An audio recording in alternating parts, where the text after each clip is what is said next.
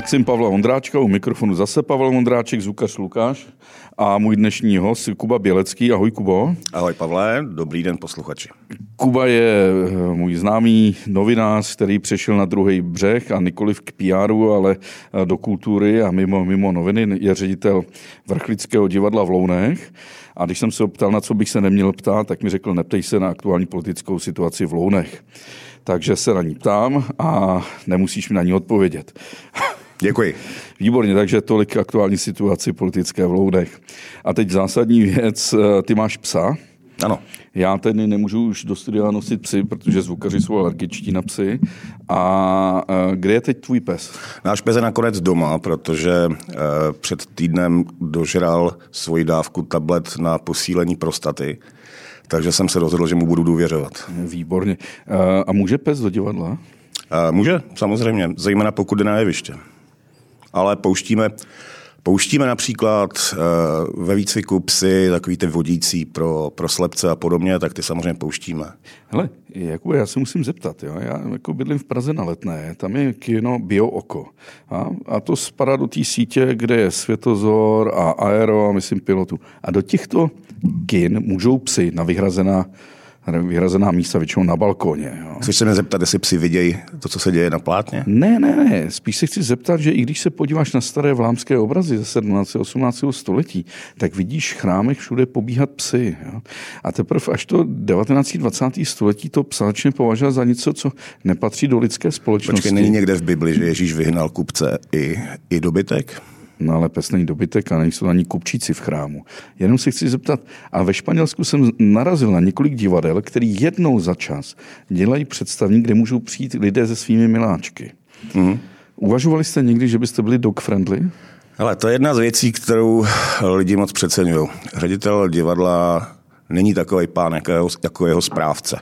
A správce uh, Počkej, se stará nejvyšší? o úklid. Já jsem samozřejmě nejvyšší, ale musím respektovat toho, který má v podstatě to poslední slovo při aktuální údržbě a provozu toho divadla, to je správce, jevištní mistr a podobně. Takže Já Pavel jsem... Jelínek ano, Pavel Jelínek, to jsem rád, že se ho zmínil. Pavel Jelínek je teda skutečně big boss teda Lounského divadla. Ne, to jsem samozřejmě já, ale je to ten člověk, který mu naslouchám hodně protože bez člověka, který umí zatopit, neudělám nic. A tohle se týká i jiných divadel prostě? Předpokládám, že jo.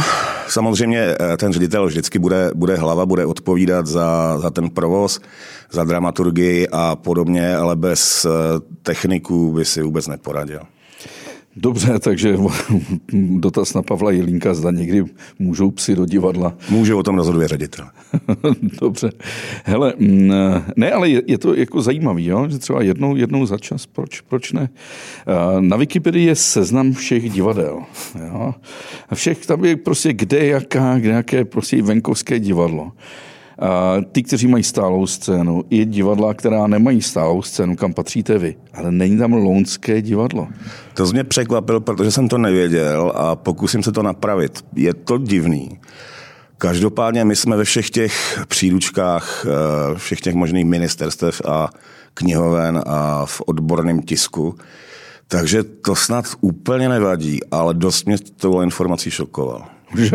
No. tak Vidíš, mám další program. Prosím tě, uh, uh, jakoby, uh, jako okresní divadla, regionální divadla, ty periferní divadla, jo, to je taková opravdu velká tradice. Je to 19. století. V mnoha městech jsou nádherné budovy, Ostatně poznáme i hranice starého Rakouska, Uherska podle těch budov. Jasně. Často podle plánů Filmera a Helmera. Ano. A to. Um, takže jsem, když jsem přemýšlel, koho bych si jako zavolal, tak mi napadaly třeba Chebské divadlo, Znojemské divadlo, jo, nebo prostě a pak jsem si říkal, proč nezavolat někoho, kdo, zaprý koho znám, to jsi ty, ale jehož divadlo vlastně vzniklo relativně pozdě. Vaše divadlo je přelom 40. 50. let. Mm. Um, a jako první název se jmenovalo divadlo Fučíka, ne? Fučíko je to divadlo. složitější. Tam už začátkem 19. století vznikl spolek eh, pro divadlo Jaroslava Vrchlického.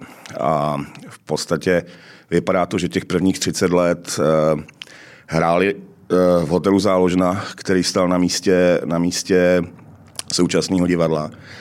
A v podstatě tam odehrávali převážně ochotnická představení. A potom po válce um, stále spolek uh, pro divadlo Jaroslava Vrchlického oslovil EF Buriana, který v, tehdejš, v tehdejším největším sále ve městě, uh, který se jmenuje Zastávka dodnes a taky patří pode mě, dneska je to kulturní dům Zastávka, byla nějaká schůze, na který EF Burian vstal a věnoval tomuto spolku 10 tisíc korun. Jeho tehdejší družka prohlásila na místě, že vybere dalších 10 tisíc, no asi do tří let, z toho bylo nějakých milion 600 tisíc a začalo se stavět. Takže se postavilo divadlo? Postavilo se divadlo, jenomže se hnuly dějiny a už to nemohlo být divadlo Jaroslava Vrchlického a bylo z toho uh, divadlo Julia Fučíka. No. Uh, Jestli si někdo teď myslí, že si budeme hodinu povídat pouze o regionálním divadle v Lounech, to ne. Budeme se bavit spíše jako obecně o tom, jaké to je odejít z jednoho břehu novinářského a částečně pr úplně, úplně někam, někam jinam. Jo? Ale eh, jedna věc, když eh, to snad všichni znají píseň od kapely Olympy, když zpívá Petra Janu v písni eh, Jedeme dál. Jo, volali Louny taky jo, volali louny, prej, že máš tam zítra s kapelou hrát, máš hrát s kapelou hrát. A to se hrálo v tom divadle? A nebo v té zastávce? To se ne, nehrálo ani na zastávce, to je spíš tančírna, ani v divadle. To se věnovalo uh, vážnějším žánrům a hlavně nestačilo kapacitně. Ale on tam eh, tuším začátkem 80. let vznikl velký kulturní dům s velkým zázemím a tam to bylo velký. Ten kulturák je dneska zavřený, snad z něho bude obchodní dům, eh, něco takového. Tady je důležitý poznamenat, že já nejsem louňák. Já jsem v Lounech 13. rok. Takže ty dějiny znám, které mě strašně zajímají, ale znám jenom z vyprávění. Celý ten, celý ten komplex, eh, ať už to jmenovalo v určitý době osvětový nebo, nebo kulturní eh, a podobně, Eh, byla jedna velká organizace, která obospodařovala vlastně všechny ty sály a, eh, a podobná zařízení eh, v celém městě. Takže vlastně to vedení bylo jediný, ale objednávalo ty programy do jednotlivých Jakoby, Takže když ty písně zařízení. volali louny, tak volali z kulturáku, teda, nikoliv teda z divadla. Možná, možná volal, volal tehdejší ředitel z mý kanceláře současný, ale směroval to do toho kulturáku. Tady taková malá vsuvka, někdy v 80. letech přijeli do Chodova Korlových varů, do tehdejšího kina, kde se hrálo divadlo kapela Olympik a, a já jsem byl v té první řadě a s růzou jsem zjistil, že ten Petr Janda, ten, pro to dítě, takový bůh, že má stejné boty, botasky jako já. A to Bílý strašný, s modrým pruhem? Hmm, a to je strašné zklamání, když Bůh uh, prostě chodí v tvých botách. Jako. To tě mělo přiblížit? Ne, ne, naopak, naopak. Od té doby jsem se dal ke katapultu a už to, už to a pak k metálu a to. Dobře. Ne, tak jasně, ne, tak um, já nevím, jestli u vás hráli katapult a, a Olda Říha. Myslíš v Havířově, odkud pocházím? Jo, ty pocházíš z Havířova? Mm-hmm. No tak eh, katapult byly vždycky pro takovou jakoby mládež hornickou. Jako. Mm. A proto i Olda Říha jednou řekl v jednom rozhovoru, že plival bolševikovi na festivalu politické písně v Sokolově pravdu přímo do ksichtu. Odvážně, podobně jako Aleš Bichta s Arakajnem. Ano, ale možná ta, ta pravda zněla uh, 2006, pak bude možná pozdě chtít se ptát, co děti mají si kde hrát. Ale mm, k tomu, k tomu regionálnímu divadlu, ty jsi, ty jsi novinář, jo? jsme se potkali v Quo, pak si dělal v Mladé frontě, pak si měl na starosti jako marketing a PR deníkům Blesk a AHA, tedy českým bulvárům. A najednou boom, objevil ses na místě ředitele divadla. Jo? To je obrovský kopanec odejít z toho bulváru, najednou dělat jako kulturu vyššího rázu. Co, co byla ta motivace? Ptáš se na motivaci. Dobře. Hmm. Hele, byl to dílem, byl to konglomerát víc věcí. Byl Vyhořel jsi? No, ani ne, protože ten blesk byl skvělý, pokud jde o redakci. Strašně moc chytrých lidí, žádný takový ty novinářský svinárničky, eh, nebo se ke mně nedostali. Horší to bylo samozřejmě v tom jiném managementu, po který jsem, jsem technicky spadal, ale prakticky jsem seděl v redakci. To bylo spíš uh, pokud jde o tu profesní stránku, já jsem printař. A najednou uh, redakce Blesku a AHA měla v té době kolem 300 lidí. A najednou se ve vyšších patrech objevilo 50, 100. různých hajťáků, který nám začali říkat asi oprávněně, jak máme dělat tu práci. Jo. Začali mít mít různý jiný názory než my na obsah a na to, co je clickbait a co ne a, a co dělat. A to že začali buzerovat? Nezačali, oni zase mě nemohli buzerovat, jako zase to, to nemohli, ale nemohli jsme se dohodnout na tom, jak tu, jak tu práci dělat správně. Jo? A já jsem jim nemohl úplně oponovat, protože jsem v tom neměl vzdělání ani, ani zkušenost. A no to ve mně zrálo dlouho, no a pak se k tomu přidala ta věc, že mě začaly jít děti do věku, do věku kdy potřebovali opravdu hodně péče a moje žena má výborný zaměstnání v Praze, manažerský, a do toho začaly umírat ty babičky. A podobně další důvod, eh, no a ten čtvrtý, který se těžko sděluje, aby tomu člověk uvěřil, ale mě prostě bylo 6 na 40 a cítil jsem, že jestli mám něco dramatického udělat k tomu, abych byl šťastný a nedělal tak šílený kompromisy jako to povolání, který ty znáš, vyžaduje, tak eh, musím udělat něco zásadního. No a prosím tě, byli jsme tehdy na úžasný dovolený na ostrově Iš v Chorvatsku, kam nás dostal náš slovinský kamarád Aljoša Molan na úplný samotě. Já jsem tam jako přemýšlel a podobně.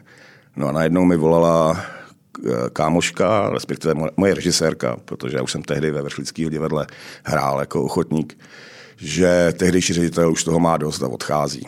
A jestli se nechci přihlásit do konkurzu. No tak měli jsme 14 dnů s manželkou o tom, na to o tom přemýšlet, o penězích, o tom, co to pro nás bude znamenat a vyšlo z toho, za což jsem mi vděčný, že mě podpořila. Já jsem se přihlásil do výběrového řízení a to jsem vyhrál. 10-0. Ale to je to je dobrý, jo. Ty si samozřejmě předpokládám eh, jako manažer eh, v CNC, co má pod sebou blesk, tak si samozřejmě asi klesl finančně dolů. Ano. Relativně jako hodně. Ano. Ale eh, je to něco, po čem do jisté míry touží každý novinář. Jo? Že novinář ve své podstatě, už jsem někde to tady citoval, dominikánského mnicha Pierre Maria Bocheňského, který říká, novinář je ve své podstatě diletant, který ničemu nerozumí, ale jednou, jednou píše o tomhle, druhý o tomhle a tak dále. A pokud předává informace z bodu A do bodu B, to v pohodě, ale když činí ty závěry, tak je to jako problematické. Ale my věříme tomu, co je psáno v novinách, zvlášť když je to napsáno nebo řečeno krásnými slovy, a to vlastně zvedá úroveň jako té, té takzvané prestiže tě novinářů. Jsi si jistý, že tohle pořád ještě platí? Ale já si myslím, že jo, lidi sice v průzkumech říkají, že novináři prostě, že to je sebranka, ale pak někam člověk přijede a baví se s tebou a cítíš to, že, že nejseš ten, nejseš ten povol tak, jako takový. Jo. To máš určitě pravdu, ono se na to blbě kouká z pohledu člověka, který to profesně dělal 20 nebo 25 roků. Ty, ty mě ještě, než se dostaneme k divadlu, zaujalo, jak jsi říkal, že v tom blesku byli jako chytří, inteligentní že, lidé. I ženy. I ženy, no jasně, jako žen. Hlavně ta hlavní žena. Jasně, ale to přece mm, asi trochu jako... To bych nepředpokládal. Vidíš, a to je kliše. No, řekni mi, proč je to kliše. Proč v bulváru dělají inteligentní lidé? Protože blbec neudělá dobrý noviny přece. Tam eh, já jsem se vždycky snažil vysvětlit takhle. Musíme oddělit to, čemu se říká to novinářský nomádství. Že? Ty, když se dostaneš do redakce, tak za ní začneš dříve nebo později, pokud, ne, pokud neodpadneš, tak za ní začneš tu redakci kopat. A jsi vlastně součástí určitého kmene. Já si troufám říct, já jsem tam nastupoval po 40, že už jsem tohle to měl za sebou dokázal jsem to nějakým způsobem odfiltrovat. A e, samozřejmě, když mě hajrovala e, paní generální ředitelka Šmuclerová tehdy, tak jsem doufal, že mi nabídne reflex nebo něco podobného. Ona mi jej nabídla blesk a aha. Já jsem se v tu chvíli spotil, samozřejmě říkal jsem si, no do bulváru v životě. E, já jsem, pravda, v té době neměl moc na vybranou, tak jsem to vzal a říkal jsem si, no tak zkusím to. A zjistil jsem, že je to výborně fungující továrna na zprávy, ve které nechybí e, etika. E, a bulvár, když se dělá dobře, tak jsou to výborné noviny dělané jinými prostředky. Takže eh, když se dneska podíváš do Blesku, tak je to sice eh, několik stran, eh, na kterých najdeš 43 s přeháním různých fontů a spoustu barevných obrázků, ale ty informace jsou tam, troufám si říct, až na několik výjimek relevantnější než třeba v Mladé frontě. Ne, ne, ne, já jako bulvár znám a chraň Bůh, abych byl arrogantní vůči... vůči to by mě jako, tebe překvapilo, protože ty jsi profesionál. vůči bulváru, ale mm, přesto jsem si jednou uvědomil, když jsme dělali ještě v Maximu článek o Saše Šeflové, kdy vlastně my jsme udělali novináři to, co ten novinář dělá v bulvárech vůči celebritám. Mm-hmm. Jo, ty bulvární novináři často sledují celebrity, sledují celý den a, a pak o tom píšou prostě články. A my jsme jí sledovali 24 hodin, co dělá, co pije prostě, co kupuje, koukali jsme se do popelnic a, a pak jsme vlastně o tom udělali článek Den bulvárního novináře. Sledovali jsme ho jako a ona se z toho zhroutila a těžce to jako nesla. Jo.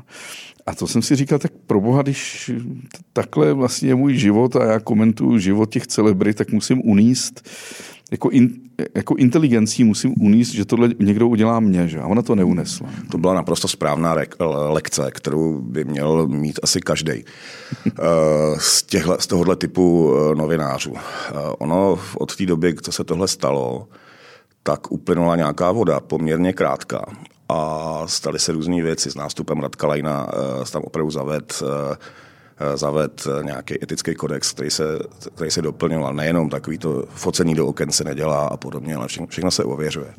Samozřejmě se dělali sledovačky a dělali, dělali se, se důsledně, ale všechno mělo, muselo mít důvod. Všechno se velmi důkladně probíralo a mnohokrát se nám stalo, že jsme spoustu věcí nepoužili.